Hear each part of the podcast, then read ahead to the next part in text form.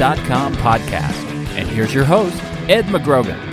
Hi, everyone. Welcome back to the Tennis.com podcast, December 4th. This is Ed McGrogan with Steve Tignor here in New York. We're right in the uh, middle, if it might even be past the halfway point of the uh, off season. I I hate to tell you, but um, basically not really that too far away from things getting started up again, but still definitely in the middle of everything. Some news that we wanted to run down that that's caught our attention, made some headlines.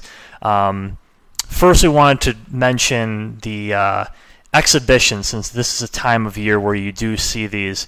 You actually um, made mention this in your mailbag, kind of your your really your theory on exhibitions, and if you just wanted to kind of Mhm. go over that for maybe yeah, you hear you know you hear a lot of people you know talk about how the top players complain about this how the season is too long and then they go play exhibitions. Um, I don't really have a problem. I might have a problem with that if they played nonstop through the through the um, off season, but I don't really have a problem with what Nadal and Djokovic just did. It's pretty much the same thing, similar to what Federer did last year. He made a trip to they made a trip to South Af- uh, South America. Um, Chile and Argentina for about 10 days after the um, World Tour Finals and the Davis Cup, and you know it's a it's a chance to have tennis. Those guys go where, somewhere where they're they're um, they don't usually go, and they you know play. I mean, essentially they play. It's not like playing a tournament or a match. It's really like playing a practice set. It really isn't that physically demanding. It's not like they're going out. It's not. I don't think it's hypocritical of them to say the season should be shorter and then they're they're playing a few exhibitions and also the amount of money involved. It's tough to criticize This Nadal. is, yeah, this is actually what I was going to say. I I think it, I think you can actually in, in when you in some exhibitions and things like that. You, I think there's reason maybe to kind of slam some of the players for it, but the reports had this at Rafa getting 10 million, Federer the previous year getting 12 million, and and I mean I don't think you can't blame anybody one bit for that for really that kind of money. This is practically about you know for Rafa 10 mil was about two thirds of what he made this entire season, which was, you know, I'm sure one of the two or three best, you know, money wise he's done in his career, and, and he's going to make that in a week. And and just from a you know purely practical reason, that there's you know there's no reason to to, to kill Roth on something like this. Yeah, I don't think you know. I think it may not look so great that Mhm. an athlete makes that much for doing so little, but if somebody, it's hard to you know if you put yourself in that position, you can get you can make ten million dollars for for um, four days of work. Then it, you know I don't think you can. It's hard to criticize that. Yeah, and and what I also took away, you know, really from from seeing a figure like that and, and thinking about really this past year in, in tennis, where you saw, you know, the players continually getting some more gains from the the tournaments, really the biggest tournaments. You know, the slams had increases in prize money. Um, I'm, I'm almost certain the Australian Open coming up is going to have some more of that rolled into it. The Indian Wells made huge concessions. There was really a, a time where we were wondering kind of where the players in that event were, if they were going to square off in any way. Um, and I think it just really talks to kind of really how top heavy the, the men's tour specifically is really the kind of cost of doing business with, you know, to get these ultimate drawing cards involved here. And it, it, it also, I think, about the events, it really does show that kind of gap between the haves and, and the have not tournaments. And it, it does seem like it will continue to keep growing apart, you know, with these top players becoming increasingly more selective of what they can do. And they can really afford to because they seem to have the leverage and can call the shots on a lot of these things. And I think. I think the slams and, and these you know Masters tournaments are pretty fortunate in a way that they they have this brand behind them that ultimately sort of compels the players to have to come to them or or maybe you know maybe we would be in a situation where it's kind of like in the older days where you know really it's really the the players instead of a, a tour mandating where they play so Yeah, I think you know the Grand Slams have the um, you know they have the prestige that brings the the players and the Masters. They're mandatory, so that saves them from having from having to pay appearance fees, which is a which is uh, you know that should that is an essential part of why the tour is strong now. because you force these guys, you have these guys always playing in the same tournaments. I would say that while it's top heavy and and this era has really rewarded those top four guys, you know, especially the top three guys, Federer, Nadal, and Djokovic, they've they have made good use of it in using their leverage to get to get raises for the lower ranked players at the Grand Slams at least.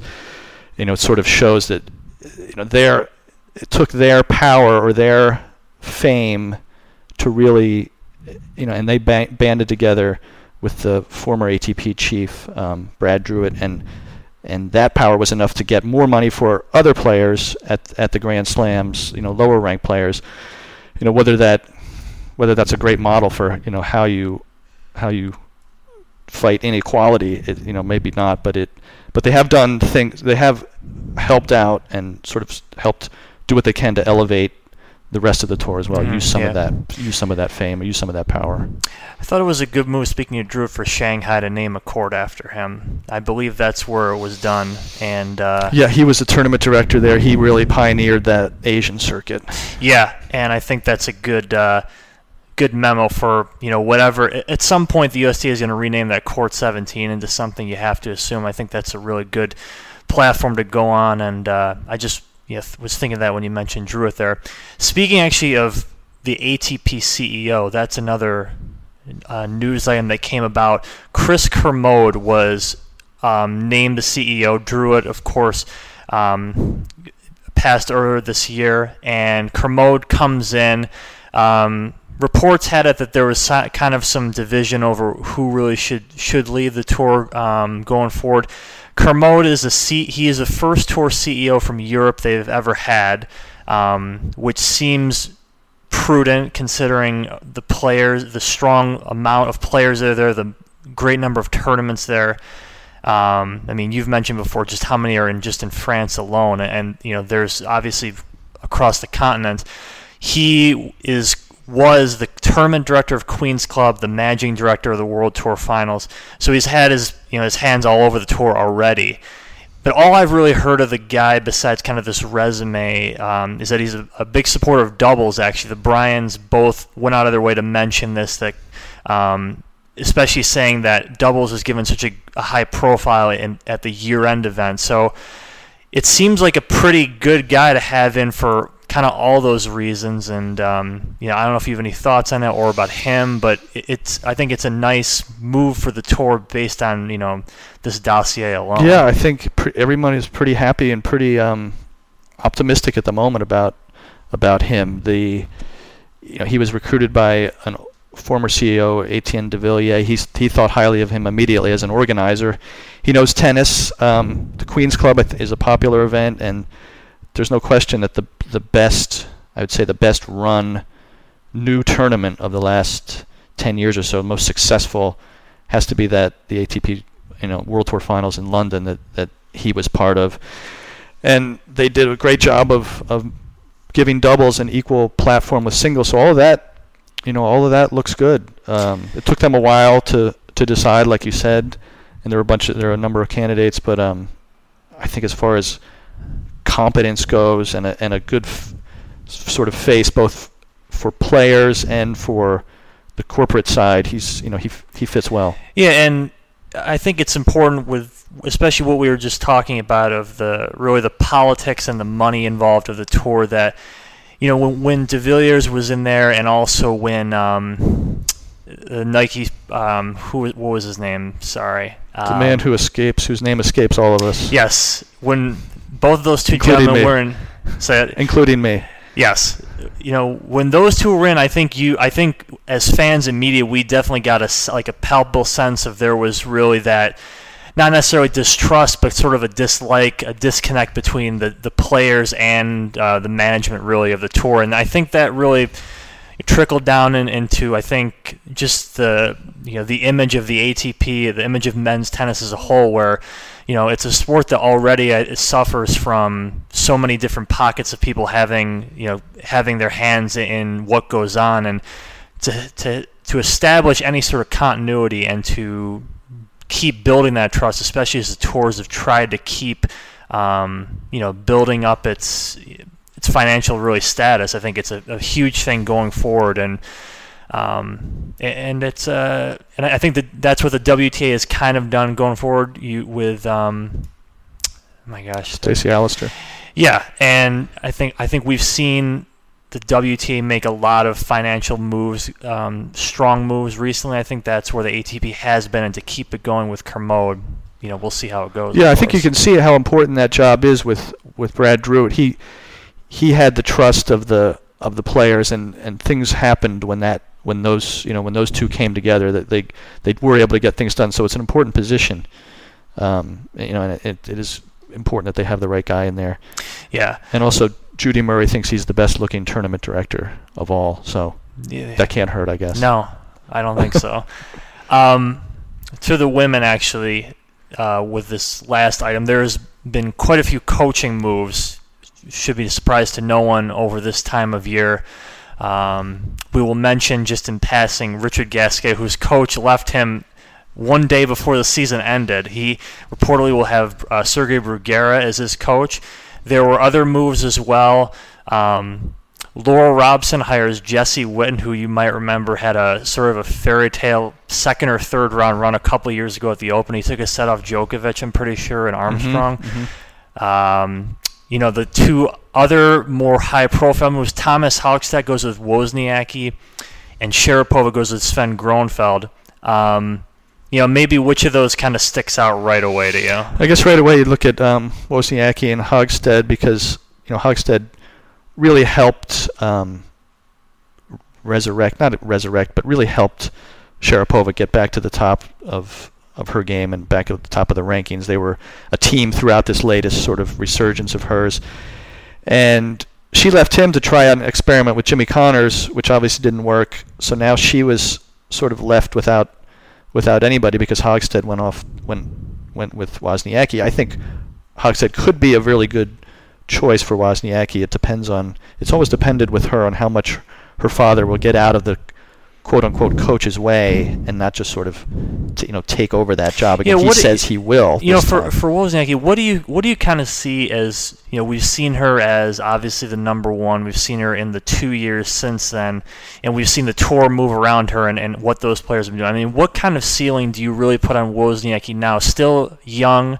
um, you know, with a new voice really, and and obviously the the her father. That's as you mentioned a, a big element of it, but really you know, is this is this uh, someone who you see kind of returning really to you know her elite days? Because I think it's decidedly said now that I don't think many people are considering her in that elite class Yeah. right now. Yeah, it's been a while since she was up there. She's really, you know, not been at the top tier the past couple of years. She didn't even make the season-ending championships this time, but I think she could um, not not get back to number one, but get back into the top five and, and do more at the Grand Slams because she doesn't use.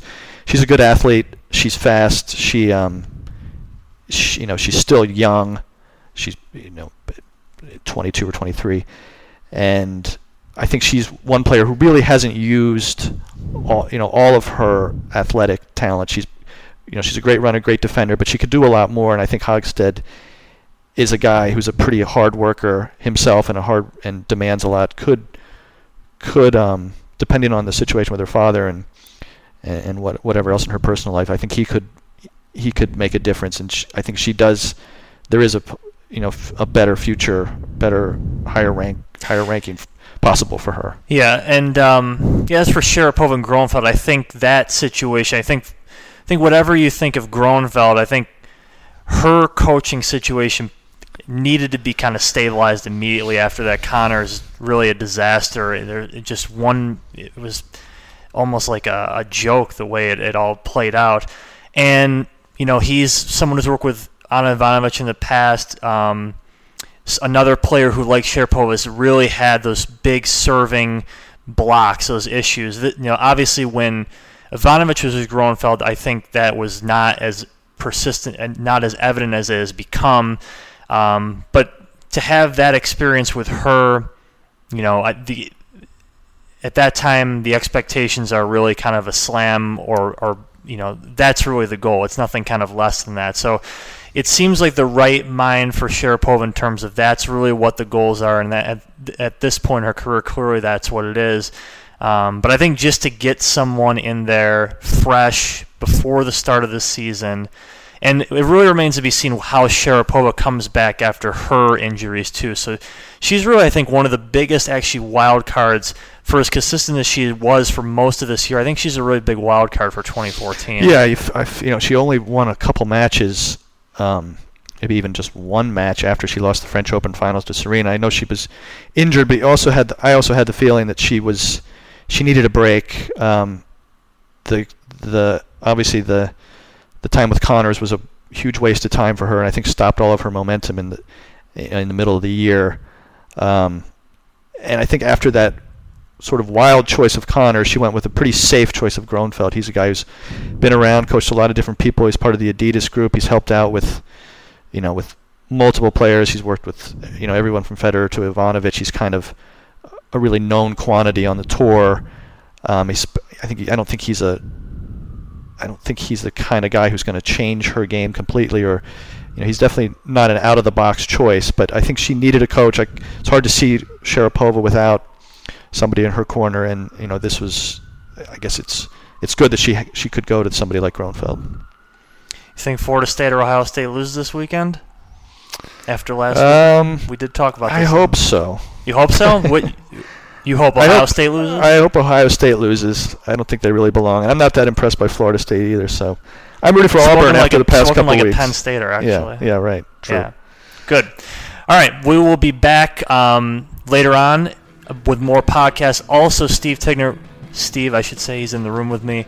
Will have his top 10 match countdown, your long awaited countdown, mm-hmm. beginning next week, multi week. Videos aplenty if, as long as YouTube cooperates with us. So check those out and um, come back next time. Tennis.com podcast. You've been enjoying Tennis.com's weekly podcast. Thanks for listening. For all the latest news and events, head over to Tennis.com.